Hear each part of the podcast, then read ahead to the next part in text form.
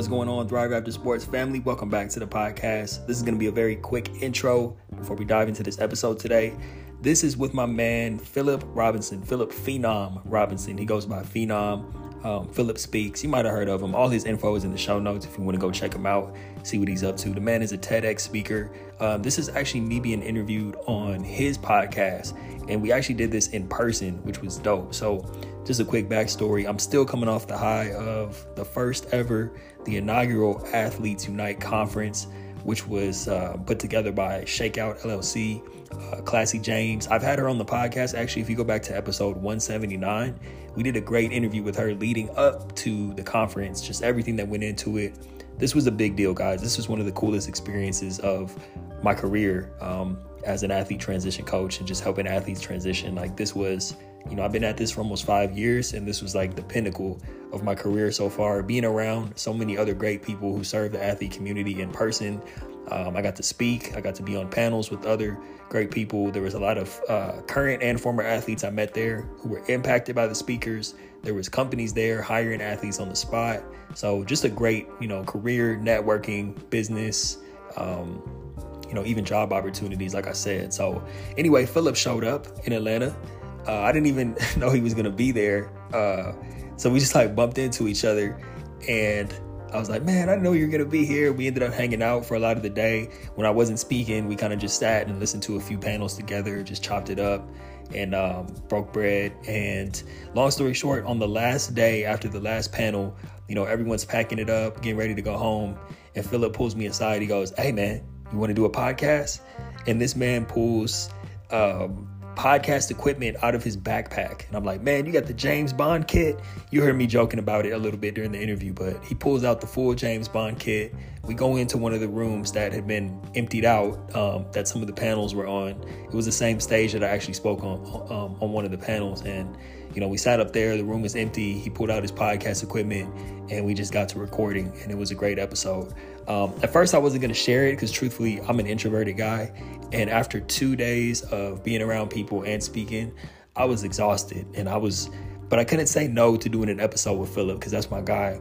Um, especially the fact that he brought the James Bond kit to record on the spot. I was like, all right, let's do it. Even though I felt like just going up to my room and going to sleep before I flew back home. Um, but we did it. Uh, like I said, I wasn't gonna post it because I felt like I was wasn't my usual self. Phillip was excellent as always, asking great questions. I was half asleep and a little bit peopled out with my introverted self, like I said. But nonetheless, I figured I'd share it because he was dropping gems and maybe you'll be able to take something away from it. So without further ado, um, check this episode out. This is actually on his podcast. The it's called Execute. His podcast is called Execute: The Secrets to Fast Success podcast and it's hosted by Phillip Phenom Robinson.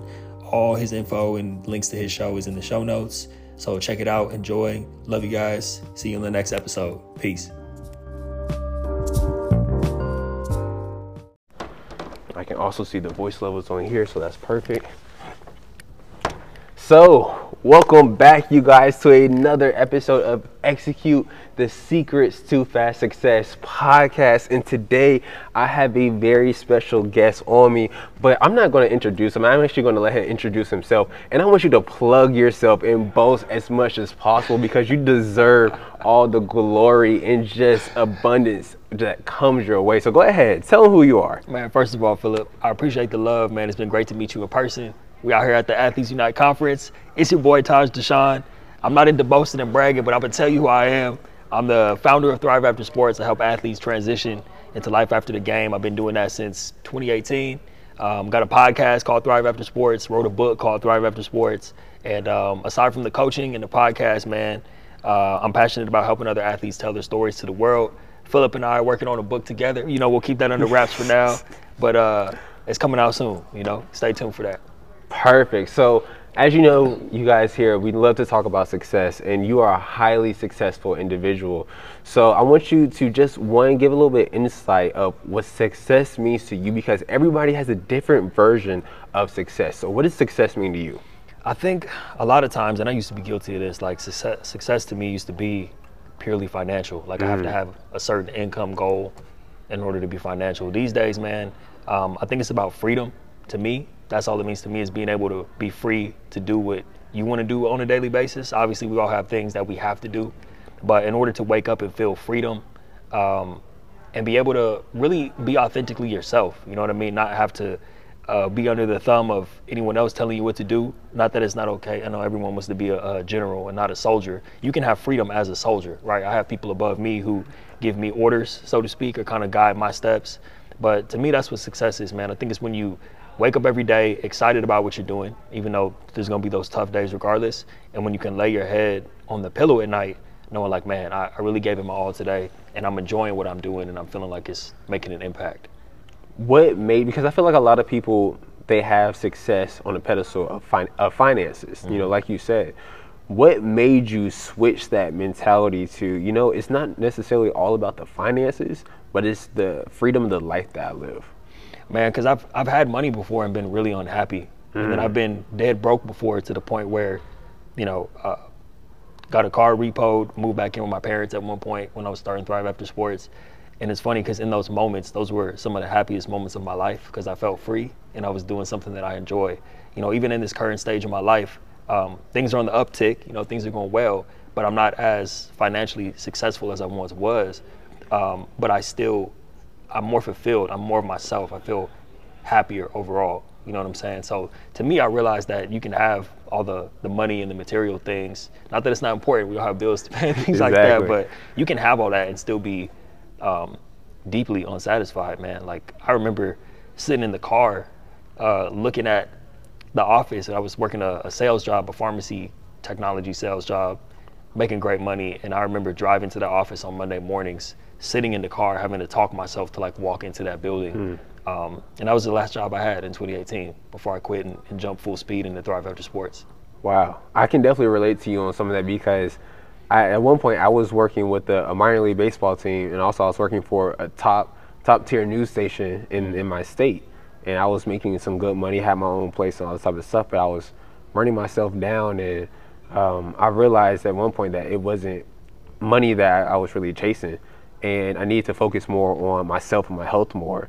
And I quit both of those jobs to go into entrepreneurship. I hit the fan. I'm not even gonna hold you. I hit the. It, I, it was a part of the a hustle that a lot of people don't see. I was on Craigslist every single day, taking random gigs, clean people's gutters, just like picking up stuff for people. I was uh I was Postmates before Postmates was a thing, and I ended up moving back home with my mom and my grandma. And it was like around that time when I was really became the happiest because, like you said, I, I felt free. Yeah. So I, I can definitely understand that. So once you started to Thrive After Sports, what was your goal for that? Where did that idea came? Uh, where did that idea come from? I mean, it came from. I wanted to figure out a way where I could actually feel like I was making a difference. Because anything I had done for a living up until that point, since graduating from college, I was just doing it for a check. And I was mm-hmm. like, man, I don't want to just get to the end of my life and be like, cool, I made some great money, but I didn't really help anyone. And that was the main thing that was missing from my day to day. So, you know, and of course, you know, you being a former athlete yourself, you know the process. That's why we're here at this conference this weekend. Is when you are no longer an athlete, you just struggle to figure out who you are if your identity is attached to the game, like mine was. I just knew myself as Taj, the football player.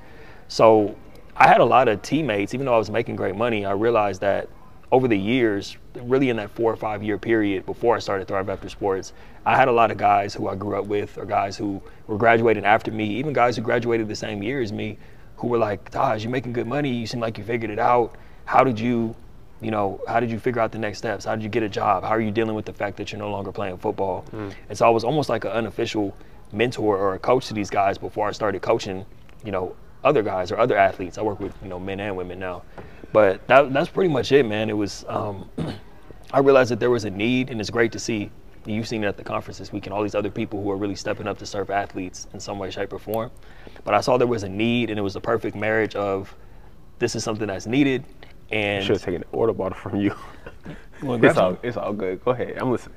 No, but it, it was that perfect marriage of uh, it was something that's needed and also something that I felt like I could I could serve. You know. Um, no, I got. I was about to mute myself, but you finished talking. So, no, that's real because you know we definitely been hearing a lot about that um, this weekend, and I, I'm really starting to see how important that is. And as athletes, a lot of us, even though we play on a team sport, a lot of us are still playing the sport individually and also life individually. Mm. People don't necessarily understand the ins and outs that really go into athletics um, because once you get to a college level, it's different. It's it's really different. It's, it's a business. It's a business at that point, honestly. Right. Um, but you know that transition from college to excuse me from college uh, athlete or even professional athlete is is very challenging for a lot of us. Now, for anybody listening to this right now that may not be a college athlete, maybe they're not even a high school athlete, but they understand the challenge of that transition from after college to corporate world or whatever they may be going uh, going through. What advice would you give to them that you think you know uh, athlete could uh, relate to or somebody else could relate to?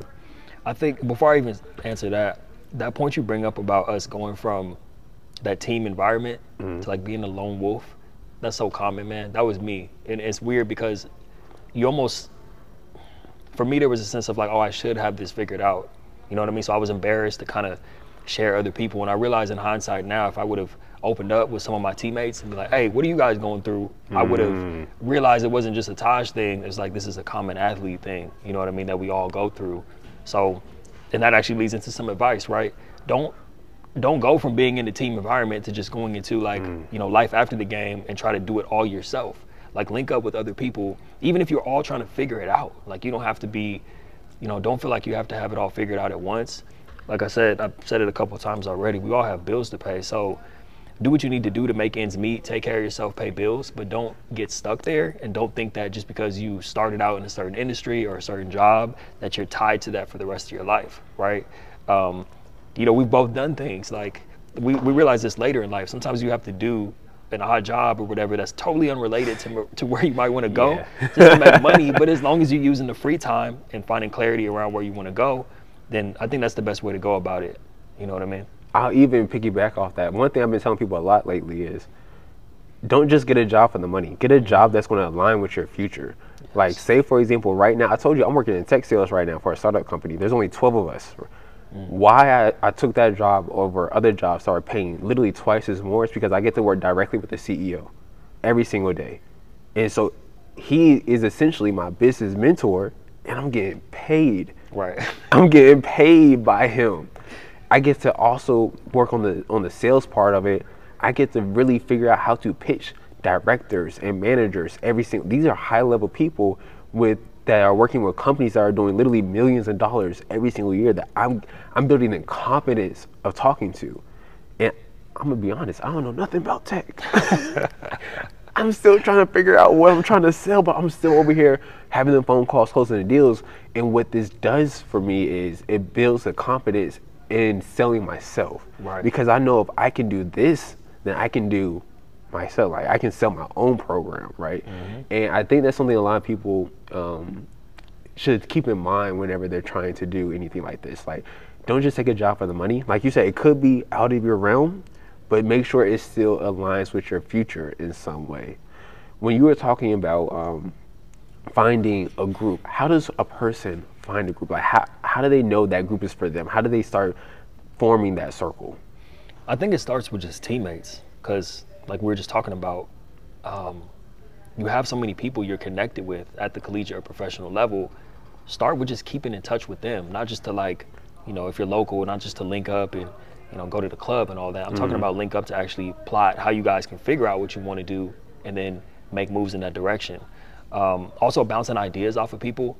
You know, who are either part of you know people you play with or also just kind of looking at different people to say, man, I, I like certain things about what this person does. I might want to go in this direction in this industry, or I like the way this person operates um, in their business. I'm gonna give you an example. So I'm from the West Coast. Mm-hmm. Someone I've always looked up to is Nipsey Hussle, right? So when I was going through that transition period, I looked up to Nipsey Hussle for a couple of reasons. Like, did I want to be a rapper? No, but I like that Nipsey Hussle was having an independent mindset, right? So when I started Thrive After Sports and started doing this type of work, I would get a lot of offers from like universities and things like that. But I realized, oh, what would Nipsey Hussle do in this situation? He wouldn't take a job at a university because then he would be limited to just working with that group of athletes mm. versus staying independent and building up on your own.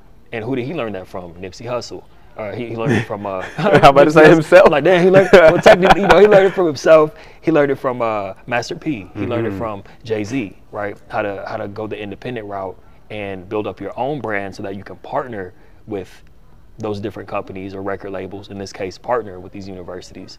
So that was my approach. But to sum it up, man, I think that's what I would say. Just you gotta um, number one, do the actual work to find the clarity because it does take work. The clouds don't part and you just vision and purpose falls on you one day. Like it has to be cultivated, right? Purpose has to be cultivated. And once you find that purpose, just look for people who are going in the same direction in, in some way, shape, or form and look to people who you can learn from, like you're doing with your job. You found someone who you can learn from.